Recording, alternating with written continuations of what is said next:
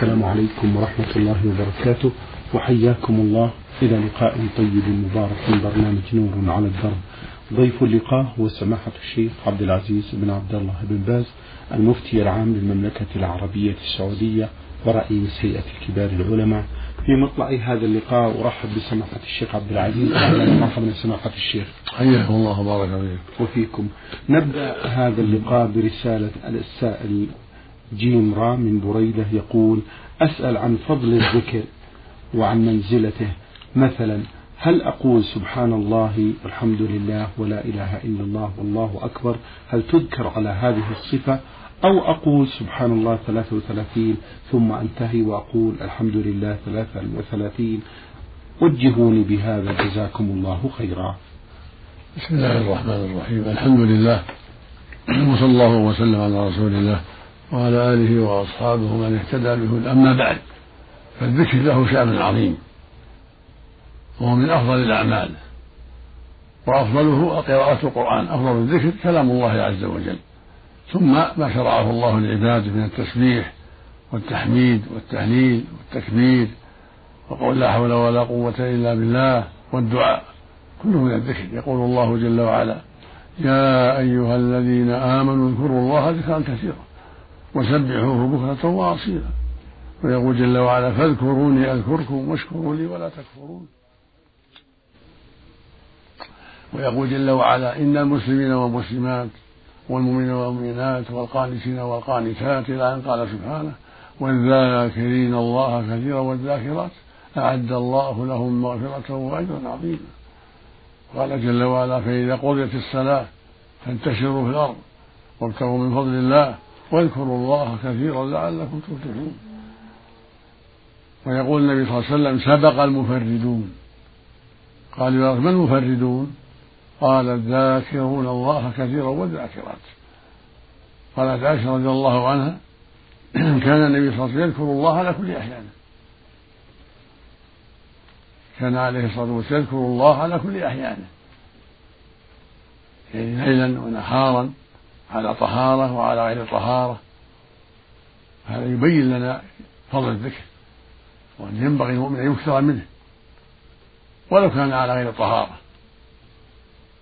الذي يحتاج إلى طهارة قراءة القرآن لا يقرأه الجنوب ولا يمس المصحف من كان محدثا. وأما بقية الأذكار يقولها المحدث وغير المحدث. التسبيح والتهليل والتحميد والتكبير ولا حول ولا قوة إلا بالله والاستغفار. كل هذا ذكر. والذكر بعد الصلاة أنت في مخير.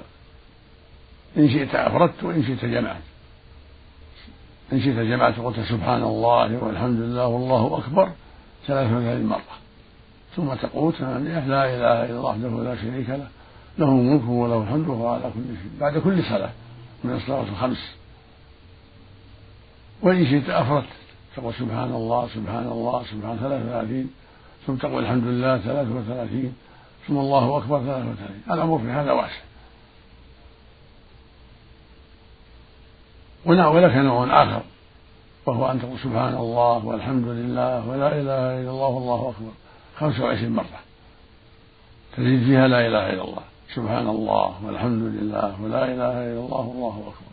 خمس وعشرين مرة بعد كل صلاة. أنت مخير بين هذا وهذا.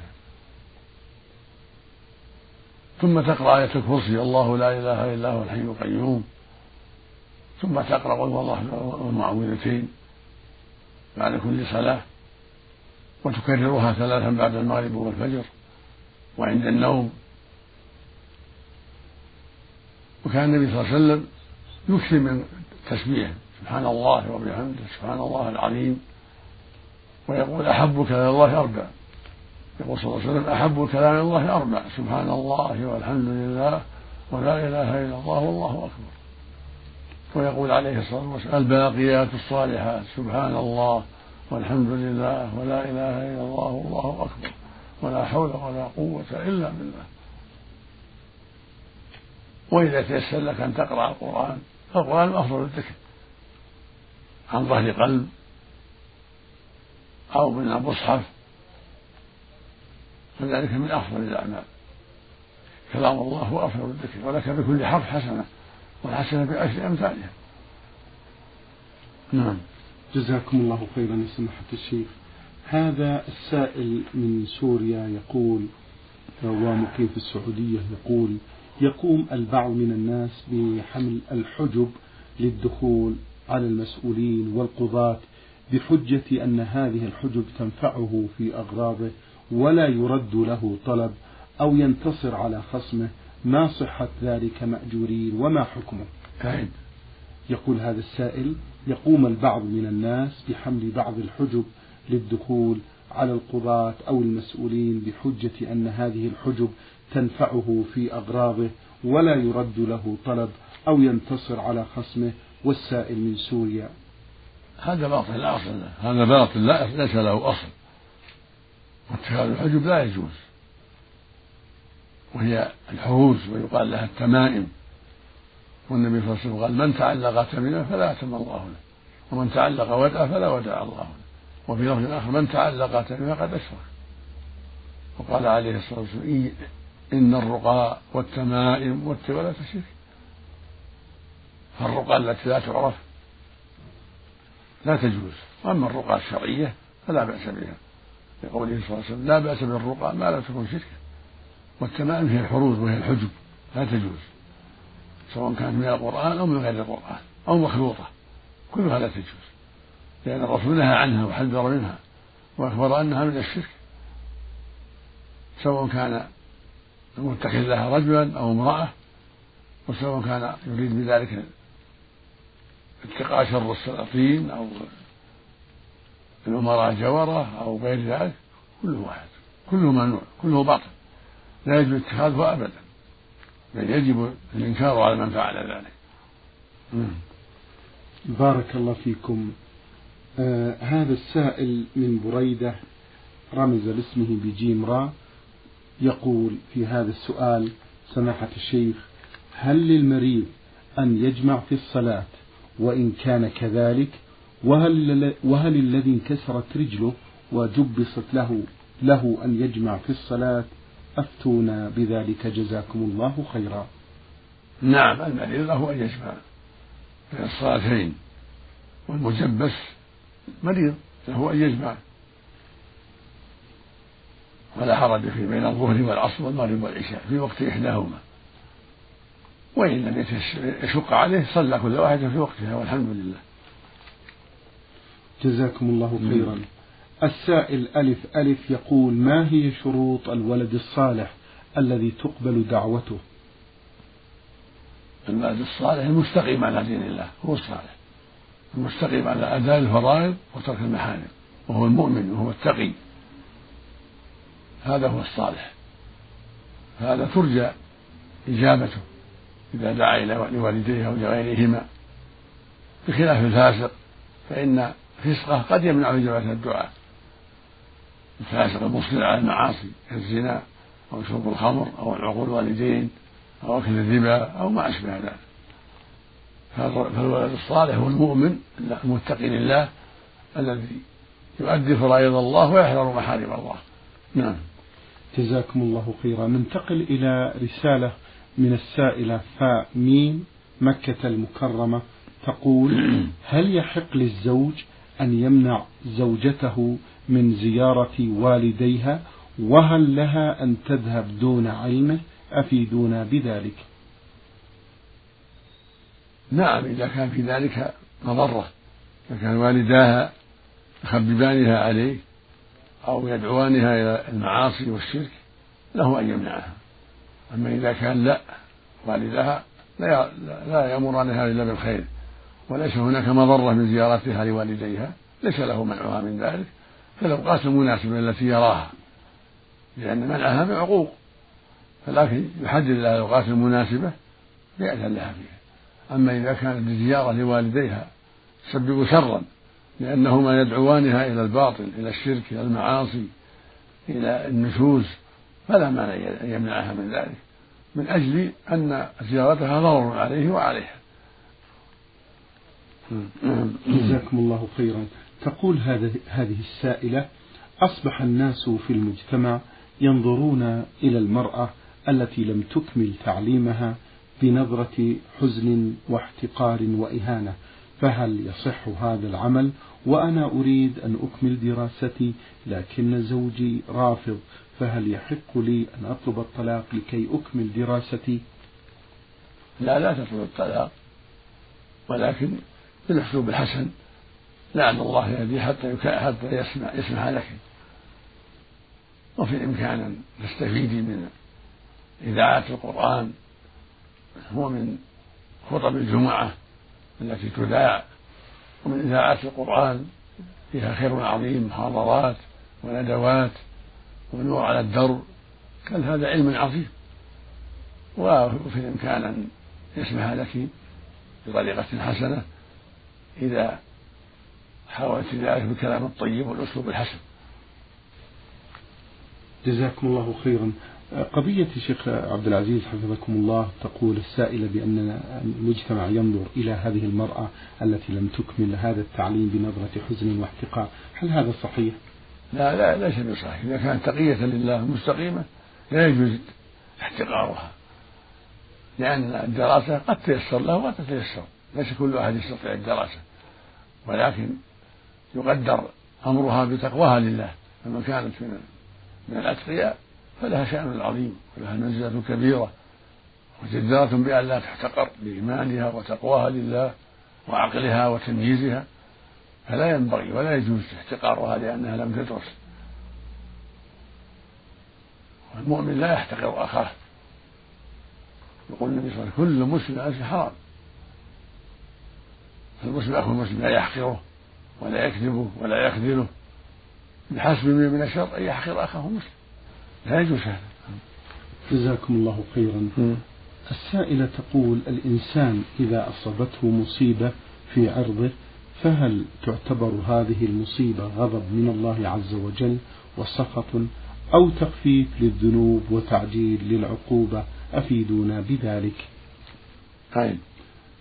تقول السائلة الإنسان إذا أصابته مصيبة في عرضه فهل تعتبر هذه المصيبة غضب من الله وسخط أو تخفيف للذنوب وتعجيل للعقوبة؟ المصيبة؟ نوعان. مصيبة تضره كالمرض ونحو ذلك هذه كفارة من الذنوب. والمصيبة الثانية موت ولد موت قريب موت أخ نحو ذلك. هذا فيها عليه الصبر والاحتساب ويؤجر في ذلك. ويقول النبي صلى الله عليه وسلم عجبا لأمر المؤمن إن أمره كله له خير إن أصابته ضراء صبر فكان خيرا له. وإن أصابته سراء شكر فكان خيرا له. وليس ذلك لأحد إلا المؤمن. فإن أصابه ما يكره كان كفارة له. سيئاته سواء كان مرض أو فقر أو تسليط بعض الأعداء عليه وإيذاءه أما إن كان عن فعل منه قبيح كشرب المسكر كالعقوق كالخمر كالزنا فالمصائب تكون من تخفيف الإثم. ومن تخفيف العقوبات يخفف الله بها عنه بها عنه من العقوبات مع وجوب التوبة عليه. فالمصائب تكفر السيئات وتخفف ما يقع من البلايا والمحن. ما أصاب المسلم من هم ولا غم ولا مرض ولا وصب ولا حتى الشوكة يشاكها إلا كفر الله بها من خطاياه. فالمؤمن يجار يؤجر على المصائب ويكفر الله بها من خطاياه. وإذا كانت له ذنوب صارت تلك المصائب من أسباب التكفير مع وجوب التوبة. نعم. شكر الله لكم سماحة الشيخ. تقول هذه السائلة امرأة علمت بمصيبة لي وذهبت تنشرها بين النساء وبين الناس فهل يجوز أن أنتقم لنفسي بفضحي ونشر عيوبها وتخريب بيتها؟ وهل يجوز لي ذلك؟ لا لا يجوز لك ذلك. لكن تنصح ويبين لها أن هذا لا يجوز وإذا ظلمك لا تظلمها. وإذا تابت لا تغتبها وهكذا. ولكن تنصحها وتنظر من ينصحها ويوجهها إلى الخير ويعلمها أن هذا منكر وأن لا يجوز ولكن لا تعاقبها بنشر مساويها لأن نشر المساوي من الغيبة والله حرم الغيبة سبحانه وتعالى. ومن أسباب الفتنة والشر والعظيم والعداوة الكثيرة. فإذا ظلمت ظلمتك فلا تظلمها أنت ولكن تدعو الله لها بالهداية وتنصحها وتدعو بعض إخوانك الذين يؤثرون عليها إلى نصيحتها وكف لسانها. نعم. جزاكم الله خيرا. وإن كان وإن أردت العقوبة فلا بأس. إن أردت أن تطلب العقوبة من المحكمة بأن تجازى على فعلها فلا بأس. جزاكم الله خيرا يا سماحة الشيخ هذه السائلة من محافظة شمال سيناء السائل جيم ميم عين يقول لدي هذا السؤال. يقول أنا موظف ولكن لا أذهب إلى عملي في كل يوم لأن عملي لا يتطلب ذلك. بل أذهب في الأسبوع ثلاثة أيام وباقي الأسبوع أجلس في البيت. ولكن عندما أذهب باقي الأسبوع لا أجد عملا أقوم بعمله بل نجلس نتجاذب الحديث بيننا دون عمل. فما حكم الإسلام في نظركم في المرتب الذي أتقاضاه؟ هل هو حرام أم حلال؟ الواجب عليك الحضور في محل العمل يعني قد يأتي عمل يطرأ الواجب عليك الحضور والاستعداد للعمل وإن لم يأتي عمل. ولا تجلس في بيتك. وهذا والراتب لا حرج فيه لأنك متأول. تقول ما عندك عمل. فأنت متأول ولكن يجب عليك أن تذهب إلى محل العمل وتقيم فيه وقت العمل. قد يطرأ شيء قد تسأل عن شيء فلا يجوز التساهل في هذا الأمر. فأنت مستعد والحمد لله. تكون مستعدا في محل العمل ويكفي جزاكم الله خيرا. يقول السائل يوجد بالقرب من بيتنا مسجد وأنا مواظب والحمد لله على الصلاة وصلاة الجماعة ولكن هذا المسجد يوجد فيه الكثير من البدع والأمور المحدثة فما حكم صلاتي فيه؟ هل أتجنبه؟ أم أصلي في بيتي؟ وكذلك صلاة الجمعة هل تجوز معهم؟ أم أبحث على مسجد آخر؟ بعيد جدا عن منزلي وجهوني بذلك. طيب.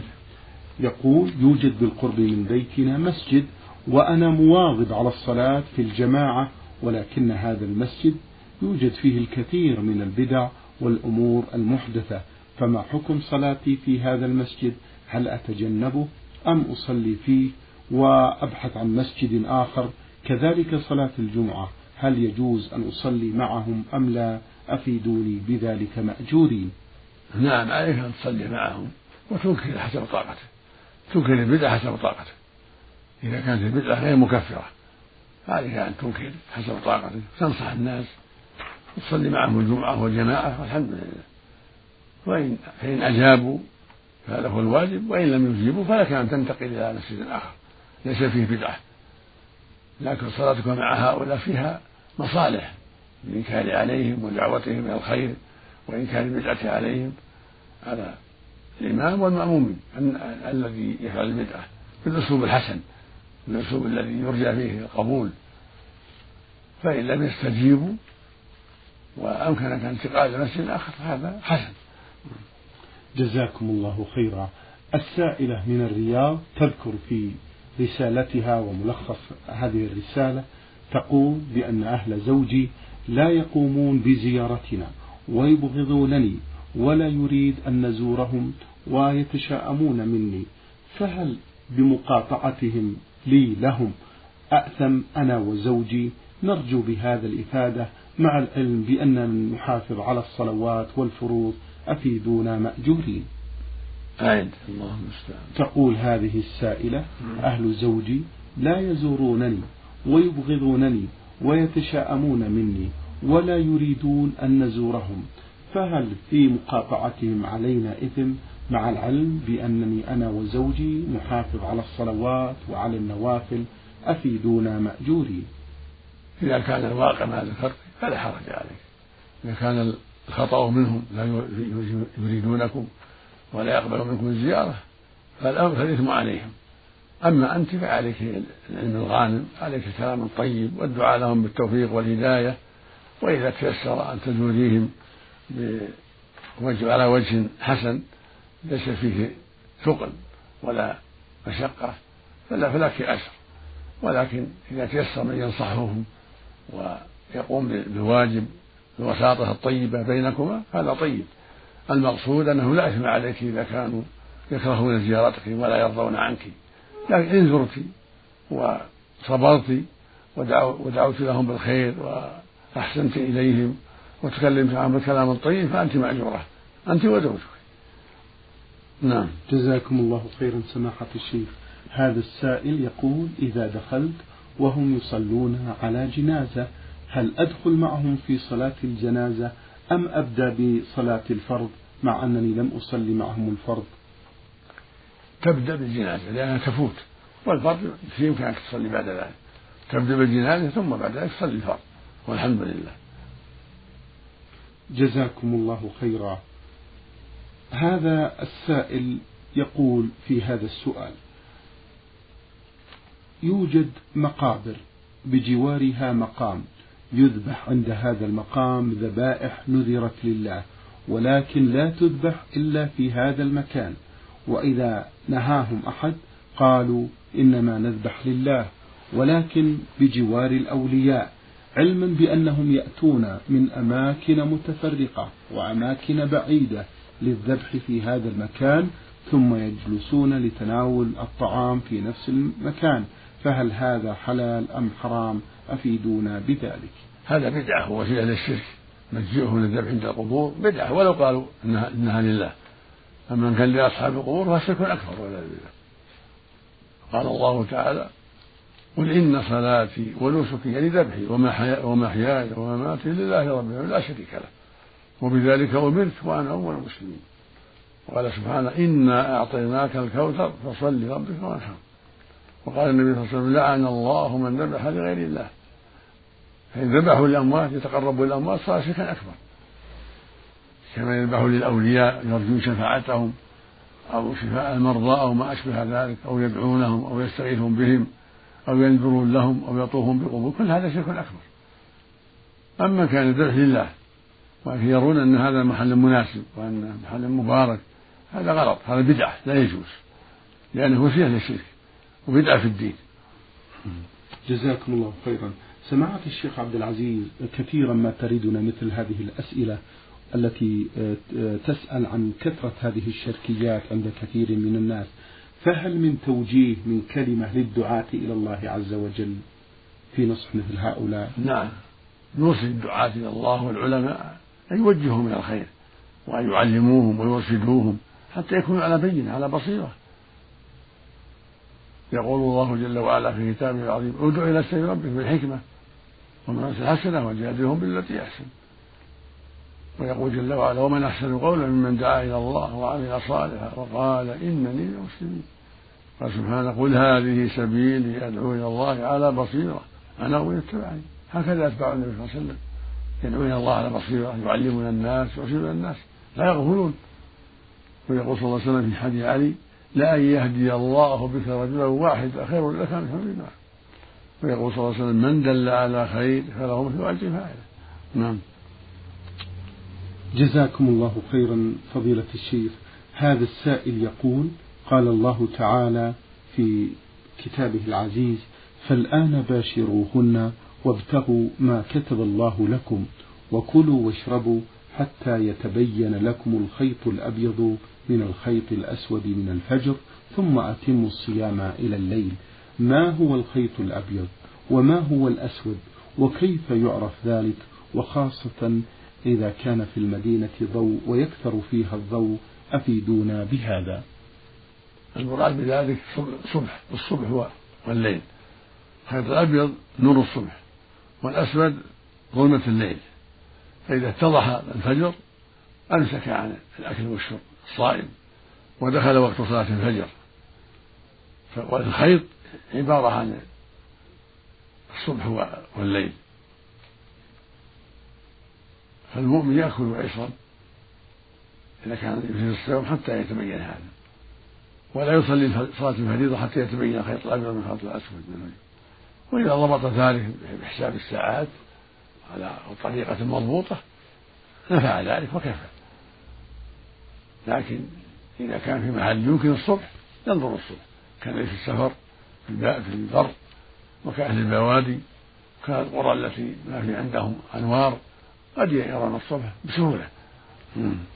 جزاكم الله خيرا. يقول في سؤاله الثاني ما حكم الإسلام في رجل صام رمضان وقامه والحمد لله إلا إنه عند نهاية شهر رمضان وعند إخراج زكاة الفطر التي هي طهرة للصائم من اللغو والرفث وطعمة للمساكين كما جاء في الحديث وهي صاع من بر أو صاع من شعير. إلى آخر الحديث لكن هذا الرجل أخرجها نقودا ظنا منه أن النقود قد تحل محل التمر أو الدقيق أو الأرز. ما رأيكم في هذا سماحة الشيخ؟ أعيد يقول هذا السائل ما حكم الإسلام في رجل صام رمضان وقامه والحمد لله إلا أنه عند نهاية الشهر وعند إخراج زكاة الفطر التي هي طهرة للصائم من اللغو والرفث وطعمة للمساكين كما جاء في الحديث عن الرسول الكريم صلى الله عليه وسلم.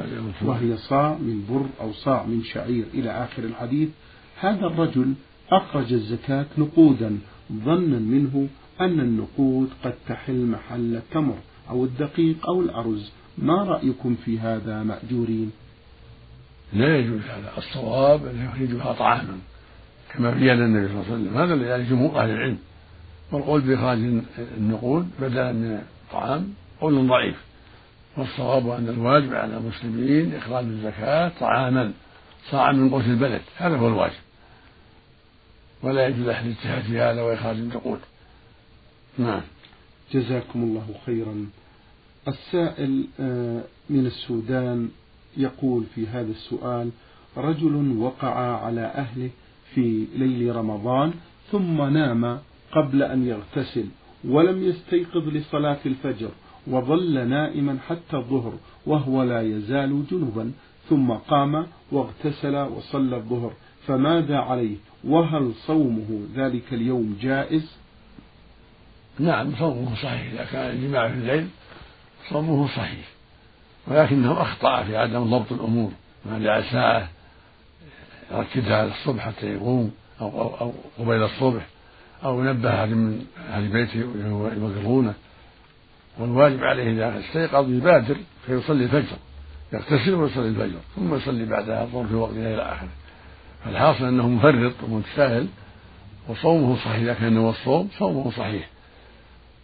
ولو نام إلى الظهر صومه صحيح. لكن عليه التوبة إلى الله من تساهله وإذا قام يغتسل ويصلي الفجر. سواء قام الضحى أو الظهر. يصلي الفجر ثم يصلي بعدها الصلاة الأخرى. نعم. شكر الله لكم يا سماحة الشيخ. وبارك الله فيكم وفي علمكم ونفع بكم المسلمين. أيها الإخوة الأحباب أجاب عن أسئلتكم سماحة الشيخ عبد العزيز بن عبد الله بن باز المفتي العام للمملكة العربية السعودية ورئيس هيئة كبار العلماء شكر الله لسماحته على ما بين لنا في هذا اللقاء الطيب المبارك. شكرا لكم أنتم لحسن المتابعة. إلى الملتقى إن شاء الله. وفي الختام تقبلوا تحيات زميلي مهندس الصوت فهد العثمان. والسلام عليكم ورحمة الله وبركاته.